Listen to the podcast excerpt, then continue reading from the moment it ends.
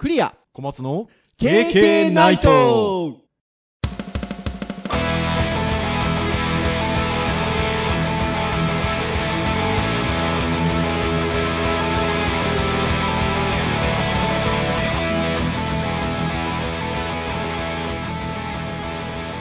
経験ナイト。はい。ということで182回の配信となります。お届けをいたしますのはクリアと。はい小松です。どうぞよろしくお願いいたします。はいよろしくお願いします。はーいということで3月も後半に差し掛かってきておりますが皆さんいかがお過ごしでございましょうか？小松先生。はいはいはい。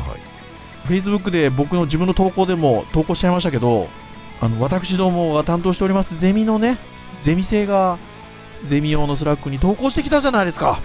そうですねはいびっくりしましたね。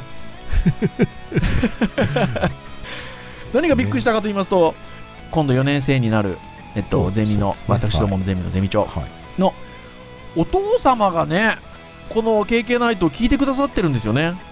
ねえそれはあの、前から伺ってたんですよね。うんお父さんが聞いてくださってるっていうのははい。聞いて聞いてたんですけどそのたまたまそのゼミ生の子が実家が富山でしたっけ？まあそう北陸の方ですね。はい。はい。だったのでえっと実家に帰ってるんですよね今ね春休みで。うん帰ってますね。はい。で実家に帰ったところお父様がまあ私どもに伝えろと。何を何を伝えろかっていうと前回ですよ181回。はい。181回は神回でしたと伝えろと言われたので、えー伝えましたと ありがたいというか嬉しいですね嬉しいですね。まあ前回、ぜひ皆さん聞いてください、聞いてない人は。前回ちょ、ちょっとまあ、あの、今までなかった感じというか、あの、インタビューのね、サイトの記事をもとに、そのインタビューにちょっと乗っかるような感じで、うん二人で話したんですけど、楽しかったですよね、僕らね。そうですねだいぶこう記事に助けられた感はありますがそう楽しかったですねそうそう。なんか話してて楽しかったんで、僕自身も、普段より回数聞いてるんですよね、前回。のやつ。なんか聞いてて面白くて、何回か聞いてるんですけど、ただね、あの、毎回私、あの、自分のアカウントで、あの、SNS なりで投稿するんですよ、シェアを。はいあんまりいいね使ってなかったんですよ。まあ、たまたまなのかなと思うんですけど。まあちょっとタイトルがね引きがちょっと悪かったかもしれないねいやいや、いやいや、そんなことはございませんよ。はい。そうしたところね、そうやってね、ゼミ生のお父様からね、大変ありがたい、あの、お声掛けをいただいたので、ありがたいですね。投稿しちゃったとそれを そう。それをまた投稿しちゃったら、その、その、それを投稿したのには、いいねがたくさんつきました。だから、あの、それを見て聞いてくださってる方、結構いらっしゃるんじゃないかなと思うんですけど。うんいいですねレビューねそういういやありがたいことでございます。そういったリナリスナーの皆さんに支えられてね、私ども経験ないと、あの、何の利益もあるわけじゃございませんので、そうですね毎週欠かさず喋ってますけども。まあでもそういうね、リスナーの皆さんからのリアクションだったりとか、あってっていうところはね、ありますよね、やっぱね。一つうん続けてるところの、ねうんなかなか続けていくのはそれなしに大変ですけど、まあ、そういうのあるとねやる気が出ますねそうですね。と、そんな神回に引き続く、今回なんですが、あの、じゃあまたもう一つ、なんか、みんながそうやって、神回だって言ってくれるようなことを、また喋るかみたいなところありますが、とはいえ、あの、私どもターンで回しておりますので、はい今回、ハードガジェットの回なんですよね。はいそうですねまあ、ハードガジェットの回は、なんかこう、聞いてて、うーん、みたいなことにあんまなんないじゃないですか。そうですね大体もう一回聞いたら聞き直すって少ない回かもしれないですねそうそう。ただ、まあなんでしょうね。おっさんホイホイ的な要素も強かったりとか、まあいろいろあったりはしますが、また違った楽しさがあるんじゃないかなというところで。はいはい。で、今日何の話をしようかなと思ったら、あの、割とここ1ヶ月ぐらいなのかな。ネットでこう欲しいガジェットのニュースがちらほらと SNS で皆さんが投稿してくださったりとかしていく中で、気になった商品があったんですよ。で、僕多分その商品をわって見たときに、小松先生にもシェアしたんじゃないかなと思うんですけど、あはいメッセージかなんかで。はい、メッセーかなんかそうですよねそれが何かと言いますと、これは、えっと、ちょっと、あの、改めて今日喋るということで、えっと、検索をしたら、秋葉 PC ホットラインさんの記事として上がってるものがあったんですけど、えー昭和家電をモチーフにしたガジェット、ザ・昭和シリーズというタイトルで、タカラトミーアーツさんからガジェットが発売されるというニュースが、えー出ております。はい、今日いくつかのウェブサイト紹介するんですが、いつものごとく KK ナイトの公式サイトで URL、えー紹介をいたしますが、出てくるキーワードなどで、えー検索をしていただいてもご覧いただけるかと思うので、まあ、ぜひ、えーサイトなんかも参照しながらお聞きいただければと思いますが、タカラトミーアーツさんから昭和家電をミニチュア化した家電ガジェットが発売されるというニュースが出ておりまして、これが割とその、えっと、今紹介をした記事のページ自体は、えっと、2019年3月8日に出てる記事なんですけど、その前にね、もうね、すでにあの、周りの皆さんとかね、投稿されてて、結構話題になってるんですよ、これ。じゃあ、これについて話そうかなと思ったらですよ、はい。小松先生と編集会議でじゃあこのちょっと昭和家電のモチーフにしたガジェットについて喋ってみるかって。ああじゃあタカラトミーアーツから出てるからっていう話でタカラトミーアーツですよ。見たらタカラトミーアーツさんがすごいんですよね。うん、サイトがね、なかなか楽しかったですね、こちょっ。と私たちのこう心をくすぐるようなガジェットがまああるうん。なので、今日はまず最初にその、えっと、昭和家電をモチーフにしたガジェットのお話をして、で、いくつか、タカラトミーさんで上がってるガジェットをちょっと紹介していこうかなと。そんな、おっさんワクワクな回に。あのね、平成が終わろうとしている中で、ね、そうですよ。平成が終わろうとしてるのに昭和とか言ってるんですよ。どうですか、これ？はい。まあ、これなかなかわかんないでしょうね、この辺のね、ガジェットのこう、そうですよね懐かしさかとかね、懐かしいも何もないですからね。はーい。まあ、そんな、タカラトミーな回にしたいとはい。いうところでございます。それでは、えーまず最初に、えっ、と、今その、最初に引っかかった、えっ、と、昭和家電をモチーフにしたガジェット、えーザ・昭和シリーズなんですけど、これ、3種類のガジェットが発売されるって話なんですよね。はい。ですね。で、一つが、昭和スマートテレビジョン。これがね、スマートって伸ばすんじゃなくて、スマート。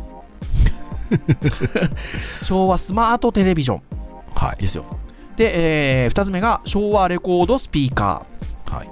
ー。で、3つ目が昭和ミニラジカセ。ということで、3種類のものが発売と。で、まあ、いろんなところで発売されるようで、今参照している記事だと、えっ、と、秋葉原にある秋葉王さんで発売中ですということで、店頭で売っているというような記事になっておりますが、タカラトミーさんのサイトが、オンラインサイトがありますので、そちらでも買えますよね。ああ、そうですね。うんうん。それですし、まあ、あの、タカラトミーさんの商品はいろんなところで扱ってるので、まあ、いろいろね、扱ってはいるんじゃなかろうかとはい。いうところではございますが、3つの商品と。まあ、要はテレビ、レコード、ラジカセをテーマにしたミニチュアガジェットということなんですけど、まあ、スマートフォンとね、組み合わせたりして使用することができるものなんですよね、これらがね。うん、そうですね。スマートフォンで、えーテレビを見せたり、えーあとは両方ともあと音鳴るやつなんでね、えースピーカー的な感じですかね。はーい。で、最初にスマホを使った昭和スマートテレビジョンなんですけど、えっと、要はテレビ、昔のテレビ、皆さんどうなのかな？若い皆さんわかるのかな？つまみをね、回すようなね、感じのテレビというんでしょうか。つまみがついてるんですけど、実際。まあ、だななんつダイヤルって言えばいいですかね。ダイヤルって言ったら皆さんわかるんでしょうかね。昔はね、リモコンじゃなかったんですよね。そうですね、リモコンの前の話ですね。本体にねダイヤルがついててそれを回すような感じでねチャンネルを切り替えてたんですよだから、ね。チャンネルを回すって今今も言いますよね僕たちね。僕らは言いますけどね。ねえ。まあチャンネルそうか若い人たちは言わないのか。多分か、チャンネル、チャンネルって言い方すらもね、まあ、しどうですかね、変えるっていうことは言うと思うんですけどね、回すって言い方はね、ねえ。ー、と当時のリテレビはリモコン式ではなく本体のダイヤルを回してチャンネルを変え切り替えるというスタイルでチャンネルを回すといった表現もこれが由来だって書いてありますよね しかもね、この当時のやつって、もう本当に家電として、足はついてるわ、まあね、ブラウン管なんで奥行きめちゃめちゃあるわそうですすよ。すごいこうごつい、家具みたいな感じですよね。そう家具みたいなところに、えっと、ブラウン管のディスプレイがついていると。で、えっと、ただし、えっと、この商品自体にはブラウン管がないんですよね。ああ、そうですね、はい。花がところがところがなんでテレビってあるガジェットなのかというとそのブラウン管に当たるところにスマホを差し込むんですよね。そしてスマホに多分アプリを専用アプリを入れることによってスマートテレビジョンのブラウン管の部分に当たるところに映像が流れるようになると。そしてアプリには白黒。カラーもね1960年代風。80年代風。地デジっていう4つの再生モードが用意されてると。ところですよ。だから、まあその時代時代に合わせた画質で楽しめるとちょっとザラッとしてたりするんでしょうね。そして さらに再生中に砂嵐って皆さんわかんのかなこれ。若い人。ザーってやつね。ザーってなるんですよ。でそうすると本体の上面っていうんですかね上面を手でコツコツ叩くと治るっていう この昭和の時代に多くの人が体験したであろう作法を実践できるギミックも用意されている。どうですかこれ？まあね、今もう地デジになっちゃったから、アナログじゃなくてね、えーデジタル放送なんで、はい。もうこういうその砂嵐みたいなものはね、もう出ない状態ですから、なんかデジタルノイズ的なものはありますけどね、はい。もうだわかんないですよね、こうとテレビあれですよ、見てる最中に、はい。アンテナの調子が悪いとかね、テレビの調子が悪いってなると、うん。あのこうなんですかね点々がこうバーっと出てテレビの画面がちょっと見づらくなって、でなんかこう叩いたりとかなんか立って手を上げたりとかするとなんか電波が入るのかわかんないけどあの表示が良くなったりとかね。そうそうそうもうほんとうなずいてるのねあの昭和のおじさんたちだけですからねそうだけですよ、だけです、だけですよ。もうあの2世代古くなろうとしてる昭和のおじさんだけですよ、こんなのうなずいてるのね。もうねこれだから昭和って言われちゃいますよそうですよ。っていうのが、まず1つ目の、えースマートテレビジョンと。はいそして2つ目が、えっと、レコードスピーカーということで、レコードプレイヤーってこれまた皆さん分かるんですかね、若い皆さんね。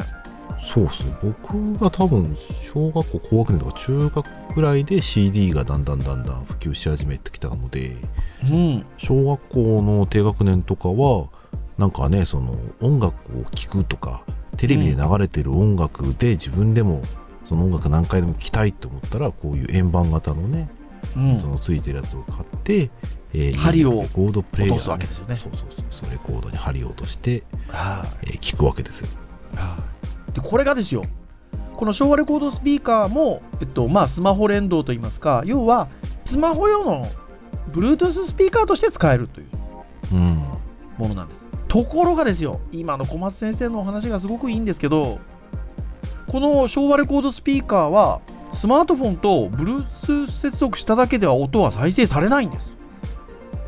スピーカーなのになんですよ。じゃあどうやって鳴らすのかとまず、えーそのスピーカーのそのレコードところにそのシートって昔あったんですよね。そのシートね。雑誌とかについてましたね。そう。レコードよりもちょっとペラペラしたものなんですけどまあそれを、えっと、まずミニチュアが1枚ずつ付属してるんでそこに置くと。その本体の上に。そして、えーその、えーミニチュアのそのシートを、えーまあ、シングルレコードもあるらしいんですけどどっちかをセットしてはアームを落とすパンの上にアームを置くとやっと音が鳴る。ここれねレコード触ったことない人がしてみたら何の説明なんだろうかって感じかもしれないですね。ねまあえでさらにですよ、ね。はい。専用アプリを使ってそれなだから Bluetooth 接続して鳴らすんですけど本体の回転数の切り替えスイッチがあるわけですよ。45回転と33回転ねとでスピードが変わるんですよこれ。もわーんとかね。そうですよ。だから速く鳴らしたり遅く鳴らしたりできるわけですよ。はいはいはいはい素敵ですこのスピーカ まあまあまあレコードというのをね懐かしむところとしては面白いですよね。ー面白いですよね。非常にこれもまあどちらかというとねただそのスマートフォンの Bluetooth スピーカーとして使いたいだけであればねうんこんな煩わしいことしないでいいわけですよ。まあこれもだから昭和なおっさんが喜ぶ。まあまあものですけ毛穴系ないとねあのずっと聞いてる人からするたら、まあ温故知新がねあの分かるわけですよそうですよ、そうですよ、そうですよ。本当にそうです。そしてですよ、3つ目。昭和ミニラジカセ。これがまたいいですよ。赤なんですよ、ラジカセ。赤くなかったっすか、ラジラジカセ。あうちのもうちあの山陽のラジカセから山陽のラジカセうちもありまして 赤ですよ。あとほら、ミニコンポみたいなのも流行ったじゃないですか。ありましたねミニコンポあれも大体赤だったでしょ？ょ僕それ黒でしたね黒もまたガジェットっぽくてね、当時ね。テクニックスかなんかねあー、テクニックスね。いやございましたけど、まあ赤ですよ、これ。で、えっ、とミニラジカセなんで、えっ、と、カセットテープっていうのが当時使えたんですよね。ね KK ナイトでカセットテープのお話もしてますからねあ、してますよね。で、えっと、そもそも、えっと、このミニラジカセ自体がほらミニチュアなので、はい当時あったサイズよりもちっちゃいわけですよ。そもそも本体がね。まあ手のひらですからねはいうん。っていうことはですよ、それに今度またカセット入れるって話になると、そのカセットも同じ分ちっちゃいわけですよ。もうなんか指のちょっと 一つ目ぐらいのサイズですよなんかサイズですよね。ただし、これが実際に録音できると。5分。あ、まあ、A 面、B 面各5分なんで、はいトータル10分、録音できると。これこれでもあれですね多分があれなんですかねガチフィルムなんですかねやっぱりガチフィルムなんじゃないですか？まあ実際5分しか撮れないっていうふうになるとそうですよね。今で、SD カードの時代だからな。そうですよね。ほいで、まあ、AM、FM のラジオの機能を備えてるんで、おこの本体で、だからラジオが聞けるんですけど、はい。そのラジオの音だったり、あとは、まあ、外部の音声、はいはいはい。これを、えっと、そのカセットテープに録音できると。だから、これだけは唯一あれなのかな？スマホと連携してないのかな、それ機能するっぽいですね、それで、えっと、録音したデータは早送り巻き戻し、頭出し できると。キュルキュルキュルってやつですねはーい。3分の1スケールって書いてありますね。そうすごいちっちゃいですねすごいちっちゃいですね。僕なんかでもなんかラジオ聞けるのいいですねこれねラジオ聞けるのいいですよ、これ。単純にね。えー、あでもあれですね、えっ、と、ラジオからのインライン録音だけで外部音声も録音可能ですっていうふうになってるんで、はいそうなんです、そうなんです。だから、あれもできるわけですよ。私どもちっちゃい頃やってた、あの、テレビの前に置いてシーっつってね。歌番組とか録音するみたいなことができるわけですよ、これね。10分間投げられば。てなところで、この3つ、ザ・昭和シリーズ、欲しい。まあ僕、どれが欲しいって言われたら、ラジカセが燃えるかな。うん、まあ、ラジオとしてもね、使えるのであれば悪くないですね。ねえ。っていうところなんですけど、いやいやですよ。先ほど冒頭にもちょっと言いましたが、タカラトミーさん、これだけではない。はい。あの、タカラトミーさんのね、モールがあるんですよね。ウェブサイトですね、はいウ。ェブサイトが。で、そこに行ったりすると、まあ、いろんな商品があったりとか、まあ、またね、あのガジェットのニュースサイトなんかを見ると、タカラトミーさんの商品っていうのが結構目につくことがあって、これ紹介したいんですよ、昭和なおじさんたちには。まあ基本子供のおもちゃですけどね。そう、はいなんですけど、ほら、タカラトミーさんで子供のおもちゃっつったらもう当たり前じゃないですか。当たり前ですね。まあ、KK ですから、ちょっと大人狙いのやつをちょっと今日はやっぱ紹介したいということで。はい。で、2人してタカラトミーのモールなんか見たり、まあ、ニュースサイトを見たりしてたんですけど、小松先生がね、すごいの見つけたんですよね。それは何かというと、えービールアワーっていうまずサイあの商品があるんですよね。ビールアワーね、はい。ビールアワー。で、これ何かと言いますと、ビールサーバーですよね。まあ、美味しい泡をこう、クリーミーな泡を出せるビールサーバーの商品がありまして、えーそれが多分ビールアワー。あの、ビールの時間とビールの泡をかけてるんだと思うんですけど。そうですね。はい。で、一般的ないいくつか種類タイプがあって、本当にあのサーバーみたいな感じで出すようなやつとか、はい。あとは缶にちょっとこう取り付けて使うようなやつがあるんですけど、まあ、安いものですと2052円ぐらいからあったりするんですよね。そう。それで多分これ聞いてると、いや、そんなのね、1000円台とかで他のメーカーも出してるじゃんっていうふうにん。思うかもしれないですよ。そうそれだったらね、僕もね、こう、ピックアップというか、こう、止まんないわけなんですけど、はい。それもあるんですけど、っていう感じなんですよ。そうですね。その安い2052円ぐらいのやつは、まあ、本当にこう、カパッと取り付けて、そのビールサーバーの注ぎ口からピュッて出すようなやつなんですけど、うん、よくあね。小松先生が見つけて感動して僕もうわっと思ったのがビールアワー極泡スマートホワイトっていう商品があるんですよ ここがつきましたね。はい。極泡 はい。でこれ3758円今この収録をしている段階で高原トミーモールで値段ついてるんですけど、えー発売日、えー4月なんで予約なのかな今の段階だとうん、来月ですね。はい、ね、で、極泡、いつものビールがプレミアムアワーにっていうことで、まあ、タイトルだけ聞いたら、じゃあ3000 4000円弱ぐらいのお金で、泡のね、クリーミーなビールが楽しめるのかなと思いきやですよ。これなんと、あの、洗浄する必要がないということが書いてあるんですよ。ビールサーバーで洗浄する必要がないって皆さん多分これ聞いてる皆さん思われると思う。どういうことって。で、本当どういうことなんですよ、その写真を見ると。なんと、えっ、と、缶になんか取り付けるんですよね、取っ手みたいなやつをね。ね、アタッチメントみたいな。アタッチメントみたいなのを取り付けるような商品なんですけど、これなんと、ビールを注ぐ、えっ、と、なんていうんですか、注ぎ口っていうんですか？が、ねその商品を返してないんですよね。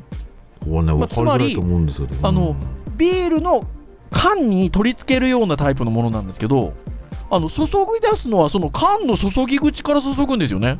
そう、どこ、どこで泡細かくしてんのよっていう。要はその普通に出てんじゃんみたいな。そう取っ手型のやつをただ取り付けてるだけなんですよね。そう、アタッチメントで、あ、なんか持ちやすくなったねぐらいな感じなんですけど。そうなんですよ。でこれなんどういうことって2人してます。何これって。でよくよく箱とかを拡大したりして2人してあの商品のとこにどういう仕組みって書いてないんですよあのそのテキストにはねサイトの細かく書いてないですね。だからなんでこれどうなってんのっていうであのいくつかあの商品の写真の画像があるんで箱のとこを2人してこうやってこう見てたら ようやく分かったんですけどなんと超音波が出ててうん。その取り付けてるところから超音波を出して泡をクリーミーにすると。うん、普通のねこの手のものってそのはい。アタッチメントを注ぎ口の本当口のところにつけてはい。出てくる時のタイミングで振動させて細かくしてっていうのは分かるんですよ。そうだけどこれアタッチメントつけてるのってある意味縁につけてるだ縁につけなんですよ。けてて取っ手型になってるから注ぎやすいだろうなぐらいなもんで。うんまあ一応電池入って超音波出すんでしょうねってのは分かるんだけどどういう仕組みなのかねいまだによく分からないすごいですよこれ。これ本当細かくなんのっていうねでもなるんじゃないですか？超音波で振動させるんでしょ？これ多分そうちょっと欲しいんですよねこれねねえでもほら僕はちょっとリスナーの皆さんが知ってか知らないか分かんないですけどもう私はお酒がドクターストップなんですよ。うん。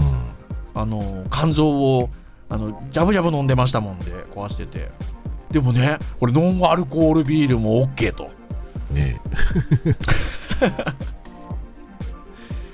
まあ、がぜんこれ小松先生が欲しいと言っている、うん。はい、商品でございますよ。はい。ぜひ皆さんもちょっとこれ、タカラトミーのサイトで、私どものこの説明じゃ伝わってないかもしれないので、そうですね。ぜひあの、ビールアワーって商品、たいくつかタイプがあるんですけど、もうこの感動したのはこの極泡スマート。これホワイトとブラックありますんで、もうどんだけこれに時間かけんだって感じですね。ぜひご覧ください。はい。そしてですよ、一方僕が気になったのがあったんですよ、もう一個。はいはいはい。で、これが、えっ、と、フォーゲーマーネットっていう、えっと、ゲーム紹介のサイトがあるんですけど、そこでちょっと紹介されてる商品がありまして、はい。これがまた宝富さんなんですよ。うん。で、もうちょっとワクワクしまして、何かというと、えっと、記事のタイトル、えーデジタルガジェット X タグのメディア先行体験化レポート。光線銃とスマホのタッグで次世代サバイバルゲームが誕生する？っていうね。タイトルだけ聞くと全くなんだかわかんないんですけど。これなんとですね、ササバイバーショットっていう玩具をご存知だろうか？っていう、えー出だしからこの記事が始まってるんですけど、はい。サバイバーショットって小松先生ご存知でした？はあのね、CM は見た気がしますね、これ。ーい。あのなんかね、はい。うん。あの、一瞬ね、ソニーのコンデジと勘違いしますよね。ああ、サイバーショット。サイバーショットね。一一文字違い、はい。はい。でも小松先生もね、なんか CM 見たかも。で、だいぶ古い商品なんですよ。1987年にトミー、まあ、現ね、宝トミーから発売された光線銃と。32年前。32年前ですよ。ほら、だからね、また、えっと、おっさん狙いなわけですよ。で、えー光線銃サイコブラスターとセンサー、サイココンバータがセットになったもので、赤外線を使ってこうね、撃たれたかどうかを判定するっていう、子供でも安全なサバイバルゲームを楽しむことができた玩具があったと。そしてそれが今度2003年、どどれぐらい経ってますか ?17 年ぐらい経ってますか？最初のやつから。そうですね。最初のやつから17年ぐらい経つと今度後継機サバイバーショットリボルブっていうのがリリースされたそうで、えー2006年まで3年間の間にいくつかのバリエーションが販売されるほど人気製品そういう作品となっていたということですかねはい。でまあ2006年に販売終了したんでしょうね多分ね2006年までにと書いておるのでうん。そして今年2009年ですよそこからまた13年経ち2019年ですね。はい。はい、2019年、それから13年、2006年から13年経ち、2019年に、その系譜につながり、つら、連なり、えっと、先ほどのあのタイトルにもあった X タグっていう、えー、まあ、ガンですよね。光線銃ですよね。高センチですね。はい。これが、えー新作出ると。ただし、やっぱり今の時代なんで、スマートフォンとタッグを組むと。うん。いうガジェットでございますよ。そして、えーこの X タクは、えータカラトミーとライバーという会社さんかな？が、えーとうん共同開発中ということで、えー今年の2月28日、タカラトミーモールにて、クラウドファンディング形式で予約受付開始。で、えーと公式サイトへのリンクがあるので、えーと公式サイトの方に行くと、えー、1万台でしたっけ？はい。そうですね。1万台予約があったら発売すると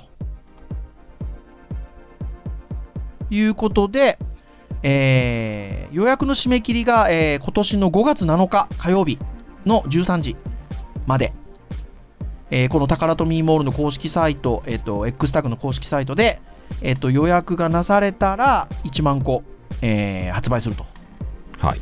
いうものですと。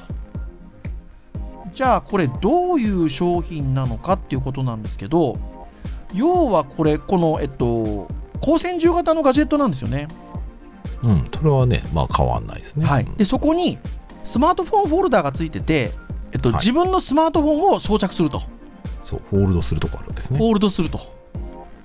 で、そうすると、まあね、スマートフォンなんで GPS なんかがついてますから、えー敵の場所とかね、う ん見ながらね、要は光線中で打ち合いするわけですよ。そうそうそうそうバトルロイヤルできたりとか、チームバトルできたりとかね、フラッグバトルできたりとか、バトルモードもいくつかあるわけですよ。うんで、レーダーで敵の位置を見て、そして、撃っては隠れ、撃っては隠れ、できるわけですよ。ね、なんかパネル、そのパネル上で武器変えたりとかもね、できるみたいな、するんですよ。あの、弾変えたりとかね、弾の種類をね。これがスマホ、画面がスマホなんでね、結構いろんなことできるわけですよ。すごいです。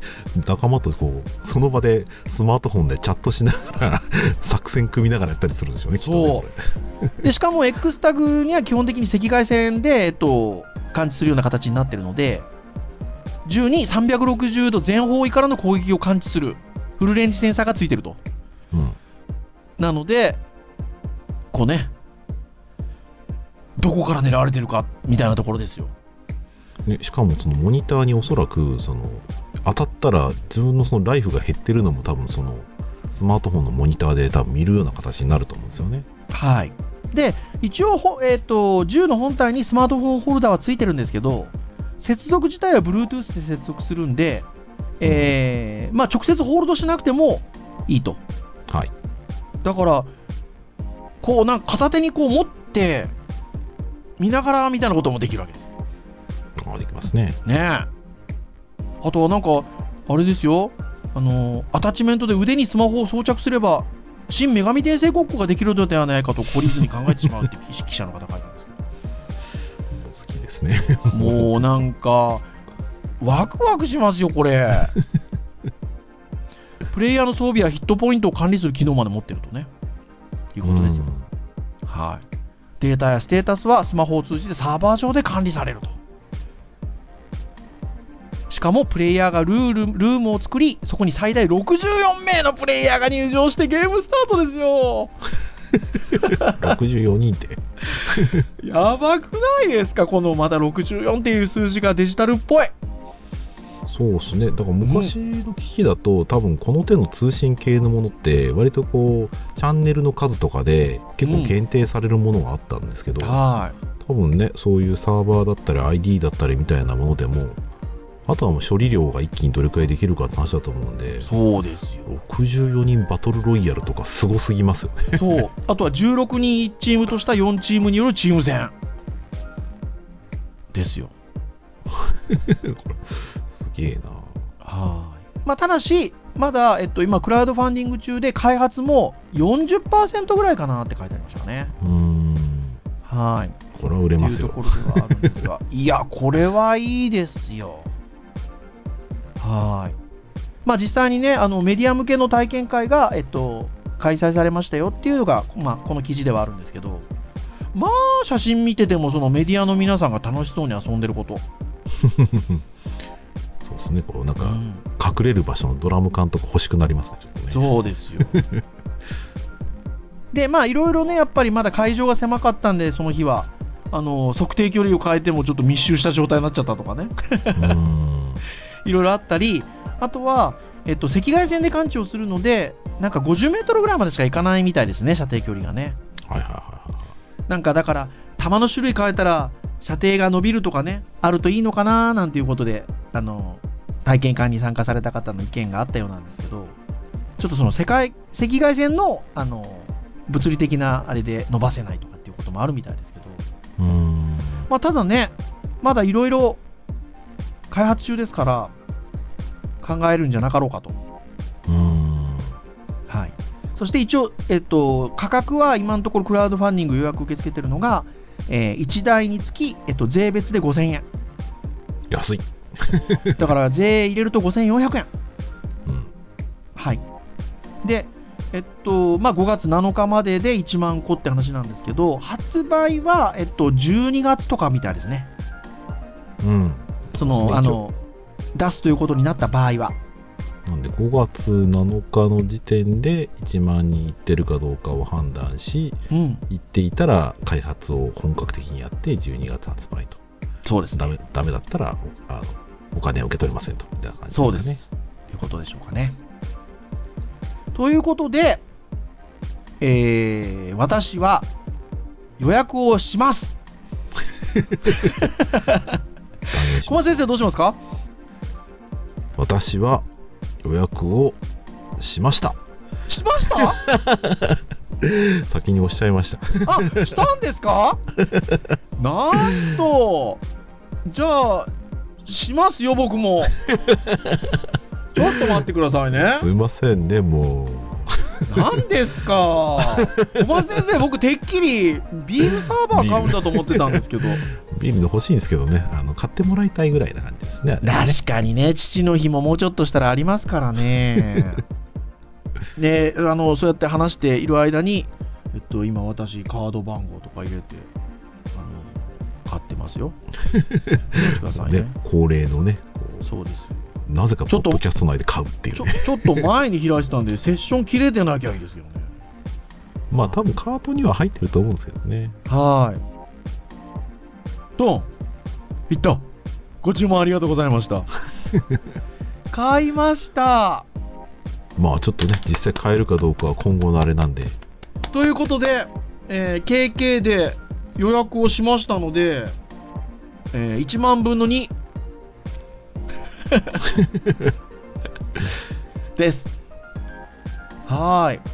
ということで、また改めて、あの、この木曜日に配信されますからね、このポッドキャストね。そうですねあの、私いつも投稿シェアしますので、みんな一緒に遊ぼうと。呼びかけますけど、はいこれを聞いてるおっさん あ若くてもいいです若くてもこれは別に新しいもんですからね。え。むしろスマホないとダメですからね。皆さんもクラウドファンディングに乗りませんか？と。そして64人で集まってどこでやります？八王子キャンパスとかでやりますか？デジタルハリウッドの大学の、まあちょっとね広いとこじゃないとダメでしょうね。ねえ。やりましょうよとかね50メートルぐらいは通るらしいですからねはーい。いうとこでございますよ。ちなみに、小松先生、ちょっとなんかお安く予約できたりしました？あなんか今だけなのかわかんないですけどクーポンコード出たんで出ましたよね。はい 私もクーポンコード出ましたので、10%引きでした。はい。ですので、ちょっとこの配信がされた時以降でちょっとどうかっていうのは分かりませんが、うんまあ、ぜひあの皆さん、興味を持ったようでしたら、ぜひ一緒に応援しましょうと、宝富さんのこの。そうミーのサイトに行くと今収録時の話ですけど、えーはい2ついっぺんに買うと1000円ぐらい安くなったりとかねそうなんですよ。で、多分、まあ、私どもちょっと1台ずつ買いましたけど、あの予約しましたけど、なんかね、お知り合い同士でとかでいいんだったら、そのそれでもキャンペーンコード出るかもしれないですよね、タイミングによってはそれね。に出たらね多分お得ですけどそうそれ出なかったら、かなりお得ですね多分ね個別で買ってもそんな変わんないかもしれない変わんないかもしれないですね。はーい。というところでございますが、はい、ぜひ、KK とオフ会サバゲーでもやりましょう すごいすごい回になりましたねこれはーい。ということで、以上っていう感じですかね。はいはい。KK ナイトは毎週木曜日に配信をいたしております。えー公式サイトアクセスをしていただけますと、えー直接プレイヤーがございますので聞いていただくことができますが、えー iTunes ストアなどの購読登録サービスで登録をしていただけますと、えーまあ、ご自身の端末に自動的に最新回が配信されるとダウンロードされますので、えーお好きなタイミングで聞いていただけるということでございます。はいはーい。ということで、えー神回の次の回。でしたけれども、どうでしたでしょうかね。すごいですね。こう、まあ。昭和にビールに銃って。そう前回からの落差が落差がね。まあでもある意味こうなんかゆくゆくうまくいけば KK のオフ会につながるような。そうです後から神回と言われるような回になるやもしれないというね。そうですね。もう一応ね。これで集まってゲームをして終わった後にえービールガジェットを音を聞きながらビール飲むみたいなね素晴らしい。ビール買うんかい 12月だからな実際ねえ。はい。というところで、えー以上といたしましょう。はい。お届けをいたしましたのはクリアと、はいお待ちでしたそれでは次回183回の配信でお会いいたしましょう。皆さん、さようなら。さよなら。